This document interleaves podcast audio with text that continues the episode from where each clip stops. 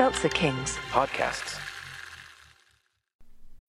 When you need mealtime inspiration, it's worth shopping Kroger, where you'll find over 30,000 mouth-watering choices that excite your inner foodie. And no matter what tasty choice you make, you'll enjoy our everyday low prices, plus extra ways to save, like digital coupons worth over $600 each week. You can also save up to $1 off per gallon at the pump with fuel points. More savings and more inspiring flavors make shopping Kroger worth it every time. Kroger, fresh for everyone. Fuel restrictions apply.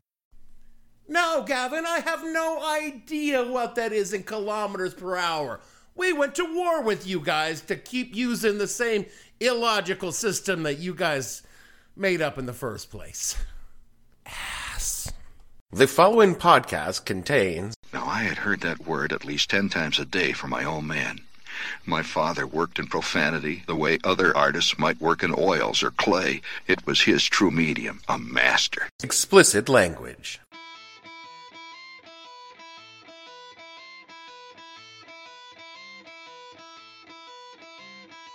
Hello and welcome to the podcast that asks a simple question.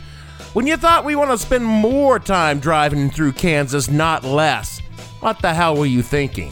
I'm your host, Dave Bledsoe, and this is episode number 358. I Simply Cannot Drive 55 edition of the show, where we talk about that time America had to slow down. Stay tuned. The What the Hell Are You Thinking podcast is brought to you by Tesla Stealth Coat, new from Elon Musk, the radar-absorbent auto wax that reduces your car's radar profile by 50%. Do you like to drive fast but also hate getting tickets? Of course you do. But new speed radars and LiDARs are built to beat your detectors if they're even legal where you live. Tesla Stealth Coat is a 100% legal radar-absorbing car wax that will make it harder for the cops to lock and track your car. It's stealth technology for your Tesla. A weekly application of Tesla Stealth Coat will make your ludicrously expensive penile replacement purchase 50% smaller to the electronic eyes of the law. How does it work? Don't question Elon Musk. Just buy it, you tiny putted pinhead. Tesla Stealth Coat. Is it real science or just hype from a billionaire bullshit artist? The only way to know is to buy it. At 55 miles per hour, you save gasoline, which is real money these days. At 55, you save yourself troubles you really don't need. But 55 miles per hour saves you more than that. 55 saves lives. Since 1974, 55 has been the single biggest factor in reducing highway deaths by more than 36,000 people.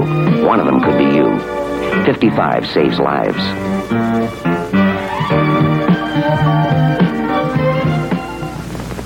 Back when I was a young police officer, people would always ask me one question. Do you hate black people? Whoa, no, I didn't. And I don't. That wasn't the reason. All right, look. Yes, I was participating in a system that was from its inception a way to control and suppress people of color and the poor, but I did not know that then. I got better. No, the question they would always ask me is, what's the real speed limit? And I would always say, I would tell you, because I would then have to kill you. And then we would laugh because, you know, I had a gun and theoretically I could kill them. But what I couldn't tell people, well, not back then anyway, but I will tell you now because I'm not a cop and I don't give a fuck anymore. It's the speed limit is pretty much whatever the cop who sees you speeding decides it is. Unless, of course, you personally were a cop, in which case you could drive as fast as you wanted and get away with it all the time. I knew it. I fucking knew it. Obviously, there's the posted speed limit. It varies from place to place, condition to condition. We all understand how that works. But what people really want to know is what is that magic number that makes a cop decide to pull them over? Now, this is a much more complicated equation. The first variable fact that you have to factor in is, of course, are you black? And if you are, then the number posted on the sign is the absolute speed you must travel. No slower, no faster. Every black person knows this. Hells yeah. And that same rule pretty much applies to anyone darker than, say, Edgar Winter. Oh, just Google it. I'm not going to try to explain it. Next variable, if you're on an empty stretch of highway in the middle of nowhere, it could be anywhere from 5 to 25 miles an hour over the speed limit. Honestly, it just depends on what mood the cop's in and whether or not he wants to do anything at that particular moment in time. If he's a hard ass, then you're probably going to get pulled over 7 miles an hour over. But if he just had a full meal, a nice blowjob from a truck stop sex worker, and feels like a little nap, you can be approaching escape velocity, and he's not going to give a shit. What I'm trying to say is that for most cops, the decision on whether or not to pull you over is... that your decision is completely arbitrary. Yeah, there's no real number assigned to how far over the speed limit you can drive because cops are capricious and uncaring. I did not make the system. I do not like the system. But that, nevertheless, is the system. The reason I bring this up is that this week we are talking about the national speed limit of 55 miles an hour, which was signed into law by President Richard... Nixon. We've mentioned it a time or two, particularly when we talked about the gas crisis of the 70s, but I felt like the topic needed a deep dive because A, it's interesting to me, and B, I need content. So let's talk about why for 20 years we were all supposed to drive 55 and why none of us ever really did. Now, you will probably be interested to know that speed limits came far, far before the motor car. I assure you I'm not. How can you not be interested? This is a fascinating... Fine. Anyway...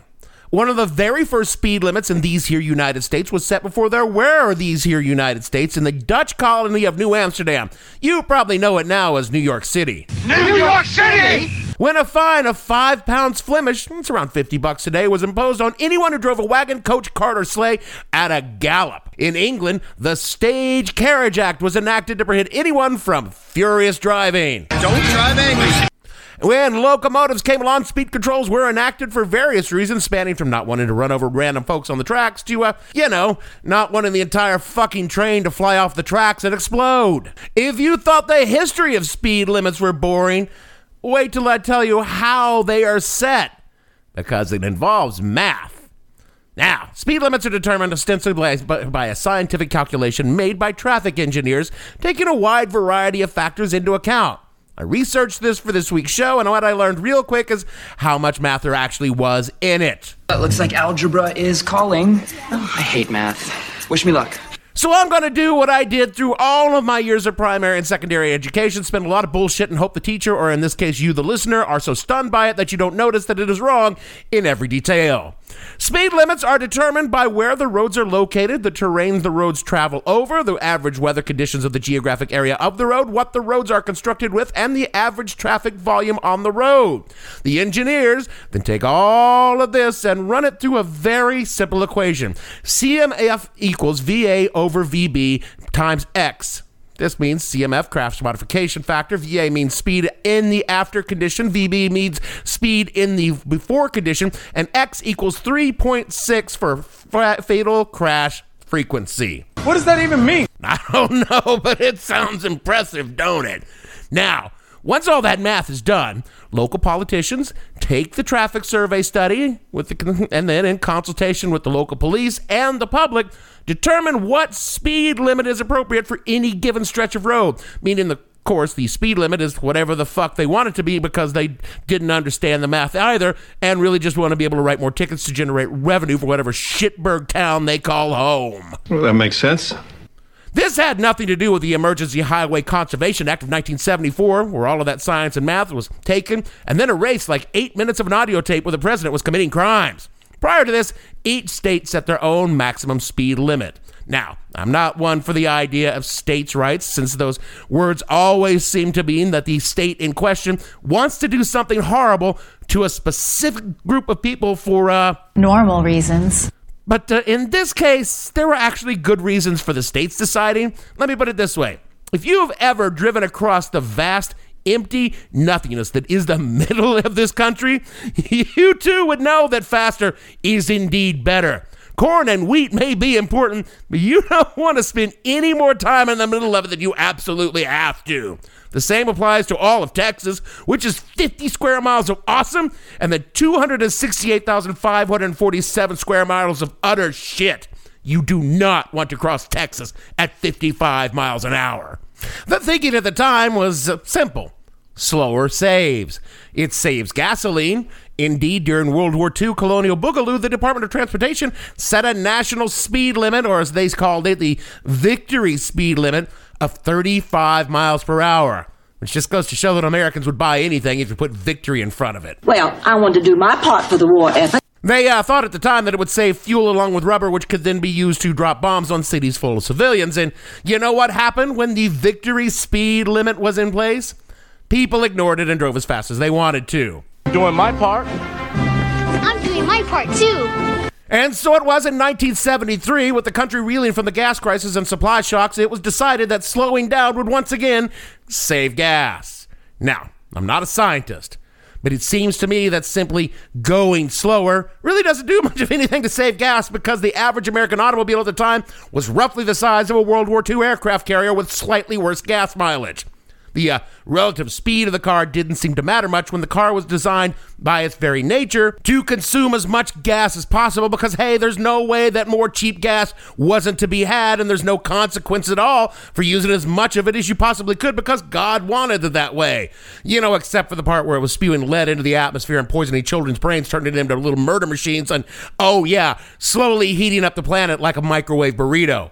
Like I said, I'm not a scientist, but I do want you to know something. I'm not wrong about that. Federal officials thought that slowing down would save 2.2% of gas consumption. Not much, but something. But what they found was it saved between 0.02 and maybe 1% of gas consumption, which is as close to nothing as you can get while still technically being something. It was also thought that if you slowed down, you would save lives. Now, this seems to make sense at first glance, because if people are tearing around at whatever speed they just felt like, it stands to reason that more people are going to be injured or more likely smeared into raspberry jam all over the asphalt when they inevitably wreck. I can see that. The problem was it didn't really seem to make much of a difference. American cars at the time didn't so much, do safety. After all, you're enclosed in a massive metal behemoth complete with fins, so you don't need things like, seat belts. And even if you ran into something, the vast acreage of this massive metal car would protect you. You know what, though? Turns out that if you run a massive metal object into a fixed object, or indeed a different massive metal object at high speeds, what it would really do is crumple into a ball and sometimes explode. And big bada boom. Not to mention how everyone was driving around shit-faced like they were, because this was before we decided that getting liquored up and then driving your aircraft carrier down the highway was a bad idea. According to GroovyHistory.com, quote, the Cato Institute studied the effects of the 55-mile-an-hour speed limit and found after a few months of legislation, the country's safety record was actually worse than it had been before, although auto accidents shook out to a median number by 1978. Once the oil crisis came to an end, the U.S. government kept that 55-mile-an-hour speed limit by touting safety numbers. The government even went so far as to have car companies print speedometers with the accentuation on the number 55, unquote. I haven't driven a car since 2003, so I have no idea if this is still the case, but I know that in 2003, almost 10 years after the national speed limit had been removed, they were still doing it, because car makers, if nothing else, are very slow to respond to changes.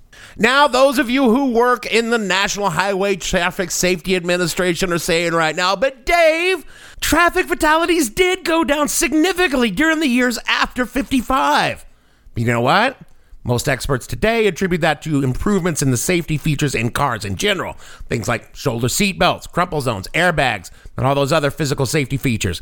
And also the dramatic reduction in people driving these newer, safer cars after drinking all night at their local bowling alley just so they could go home and face their nagging spouse and those god-awful, ungrateful children. Don't allow you to drink and drive anymore. And no one knew this at the time, so the law went into effect, much to the annoyance of pretty much everyone. How the law was enforced in the states was simple. If you wanted federal money for your roads, your top speed in the state couldn't be higher than 55 miles an hour, and no more than 10% of the drivers could be breaking that law. To say that this was unpopular was to put it mildly. That's a bit of an understatement, don't you think? Right off the bat, the sort of people who got very upset about federal intrusions into affairs of individual states, those assholes. Or politely, we call them libertarians. They got really pissed. Telling the states how fast the citizens of those states could drive was akin to telling them they couldn't own people. But the libertarians weren't alone in loathing the law. The individual state governments resented the intrusion and did everything in their power to minimize it in their states. Starting a few years after the passage of the act, as noted in Wikipedia, quote, Western states began to reduce fines in the 1980s, effectively minimizing the impact of the 55-mile-an-hour speed limit.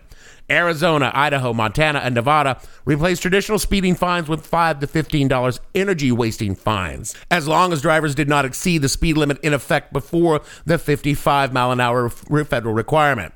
Nevada's energy-wasting fine was enacted on April 15, 1981. People could be issued $5 energy-wasting fines. However, the standard speeding tickets were still allowed, and the troopers were directed not to take the new law as a signal to stop writing tickets.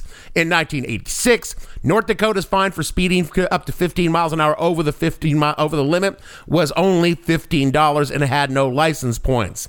South Dakota cut speeding fines in 1985 and stopped assessing points for being 10 miles or less above the speed limit in 1986. And on August 1st, 1986, Minnesota, which normally suspended license after 3 tickets, stopped counted speeding tickets for no more than 65 miles an hour, unquote. Even in the states that did enforce the law as intended, most drivers still ignored it. From a 1989 New York Times article, quote, the average speed on the interstate highways in Connecticut has risen in recent months, with at least 85% of drivers ignoring the 55-mile-an-hour limit, according to the State Department of Transportation.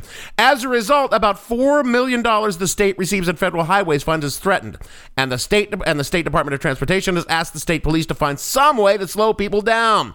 We're very concerned, not only about the loss of revenue, but for the danger it creates in highway travel when so many people are speeding, said William Kaisha, State Transportation Department spokesman. Under federal law, 10% of 3 categories of federal funds for major roads like Route 7 or for secondary state highways and for local streets can be withheld if more than 50% of the drivers exceeded the posted 55-mile-an-hour speed limit on the interstates, unquote.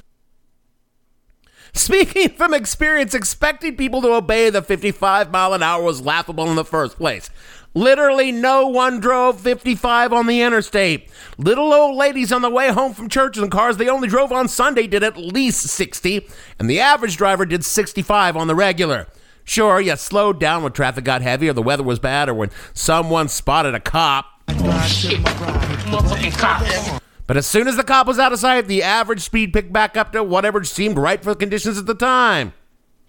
And if the average American driver hated the law, the truckers really fucking hated it because it was costing them money every second they drove. We covered that in detail in our episode about the CB culture, but as a recap, if you think these freedom convoys are a thing, you cannot imagine the truckers at the time when they were legit pissed about a real problem. People died. Even worse, the spotty enforcement by different jurisdictions made it a free-for-all for the police departments who were revenue generators for their local city or county. It's a trap! It's a trap! I mean, speed traps had always been a thing before the national speed limit law, but now the local cops could set up on the interstate as it passed through the limits of their little shithole towns and generate money through strict enforcement of the double nickel. The problem got so bad that one of the groups that advocated for the national speed limit in the first place, the American Automobile Association, began publishing in their travel guides the speed limit enforcement levels of the states and localities. Keep in mind that this law was supposed to create a universal speed limit that was maxed out at 55 miles an hour. But what it did was create a complex system that every jurisdiction basically had their own laws as to how fast you could actually drive. And with all this non-compliance so prevalent that, according to Wikipedia, again, quote, in 1985, the United States Department of Transportation found that the states of Arizona, Maryland, both designated a strict enforcement area by the American Automobile Association, and Vermont were out of compliance with the 55-mile-an-hour national speed limit, unquote. Because, you see, Americans are funny people. We pretend that we want all these laws against things that we don't like. Say, I don't know, black people voting. But at any time, one of those laws impinges on our personal behavior, like, say, I don't know, being told it'd be a great idea to wear a helmet while driving on your tiny two-wheel death machine, we lose our shit and become all live free or die. How dare you? How dare? It's like we're totally fine telling other Americans how they should act, what freedoms they can't have, who they can't fuck, marry, or vote for, because ideas different from the white, heteronormative, Judeo, very light on Judeo, Christian ethic ideas are scary and probably satanic.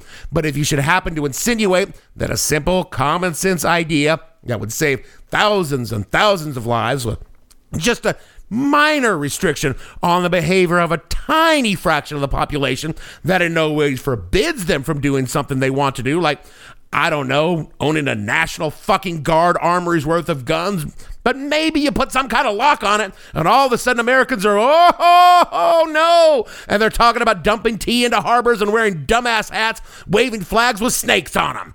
It appears to outsiders, and to some of us insiders, that Americans are nothing more than... You're hypocrites, all of you. Which is totally unfair, because not all of us are blatantly hypocritical asswipes who will serve their own pleasure and urges over and above any possible consequence or contradiction. Just most of us. So what do you do with a law that no one is obeying? Well, if prohibition or the war on drugs taught us anything, you double down on it, or triple down on it in the case of anyone who doesn't check white or shade of pale in the race box. But fortunately for drivers, in this one case, those two examples didn't teach us anything. And by 1985, the federal government was beginning to realize that Americans simply would not drive 55. After a few aborted bills, the first laws to allow rural interstate speeds to be raised to 65 were passed in 1987. Originally intended to be a short-term four-year project to kind of test things out, by 1988, a year later, 40 states had applied to increase their speed limits, not just on the interstate, but on all their rural highways. And by 1992, it was at 43 states, the remainder being states small enough that you could drive through while blinking. Looking at you, Rhode Island. I'm looking at you. The end of the national speed limit didn't come all at once, and it was not without some pushback by the kind of people that thought safety was a pretty good reason to have them in the first place, which is fine and fair, I guess. But that didn't mean we were going to do it just because maybe a life or two could be saved. That kind of thinking leads to common sense gun laws. President Clinton signed the National Highway System Designation Act of 1995, returning the individual states the ability to set their own maximum speed limits, ending 20 years of federal tyranny and a complicated patchwork system of local standards of law enforcement based largely on the needs of local jurisdictions and how badly they hated minorities. And in its place, established a patchwork system of local speed limits based largely on the needs of local jurisdictions and how badly they hated minorities. Problem solved. The national speed limit law was very much a product of its time. It was an era when people believed that government interventions worked for national problems. It was no accident that laws like the Clean Air and Clean Water Act or the Environmental Protection Agency were created around the same time to address massive systemic failures caused by unchecked capitalism for over a century. And ended around the time when people decided that big government was no longer the solution, but the problem. 55 miles an hour didn't solve the problem it was designed to address, and in some ways made the problem worse. But that's because the science was ignored in favor of simpler solutions. And everybody driving slower was a very simple solution. After all, CMF equals VA over VB times X is fucking incomprehensible to anyone who failed basic high school math. People like you, maybe? People like me. But that doesn't mean that science or complex ideas are bad or that experts are wrong. And it definitely doesn't mean that government intervention to fix problems bigger than individual cities and states can handle is a bad thing. But just try to explain that to a group of people who believe with all their hearts that being told that their heads are softer than concrete so they should wear a helmet, basically the same thing as locking them in a concentration camp. So yeah, the 55 mile an hour speed limit was a really, really bad idea. It was doomed from the moment it started and really produced nothing that was worthwhile for the United States of America and its citizens. Well, no, not nothing. We did get that song from Sammy Hagar. That is it for our show this week. Now, I know you are probably thinking, oh, look, he's just retreading topics he's already talked about in past shows. And I want to assure you that while I'm not above such behaviors, in this case, it was not the case. That doesn't make any sense, but we're just going to roll with it because we're here at the end. The speed limit was a pivotal moment in American history, and it marked the changing tide of people trusting their governments, which was never a good idea in the first place. But instead of learning to be appropriately suspicious, Americans learned that the government was more like the fun police, which I will tell you from experience that all police are indeed fun police. The shit you people do for fun is dangerous, and sometimes you need to be stopped. Speaking of needing to be stopped, rate and review this show wherever you get your pods. It helps others find this show and realize that you need to be stopped from suggesting podcasts like this one because it's just bad. It's awful. If you want to support the show and pay for our speeding tickets, we don't have a car, so really you're just paying for booze. Donate a buck at patreon.com/whatthehellpodcast. Now do all the things Jeremy tells you to do in the closing, otherwise he will have to throw your ass in the city joint. He'll look you in the eye and say, you get my point. And so for me, Dave, 1 foot on the brake and one on the gas. There's too much traffic I can't pass. Bledsoe producing. So I tried my best illegal move, a big black and white come and crushed my groove escape. Well, that certainly sounds unsafe. Gavin and all the fictional highway patrolmen on the show, they want to say, we can't drive 55 because the traffic in this city is terrible. You'd be lucky to hit 30 on a good stretch of road. We'll see you all next week.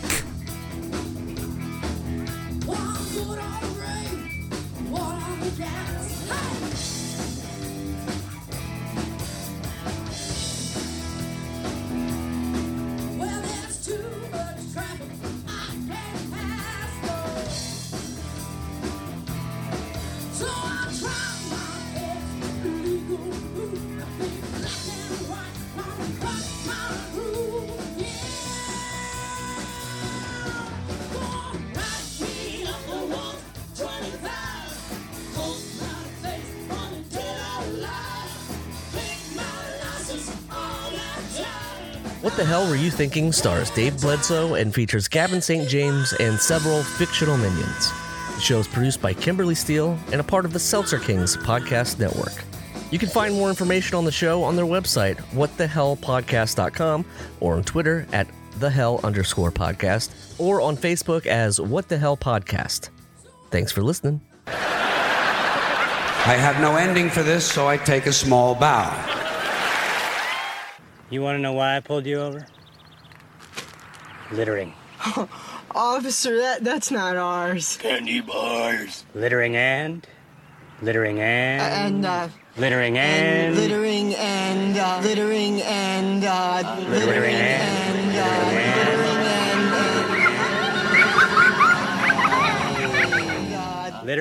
smoking the reefer. Seltzer Kings. Podcasts.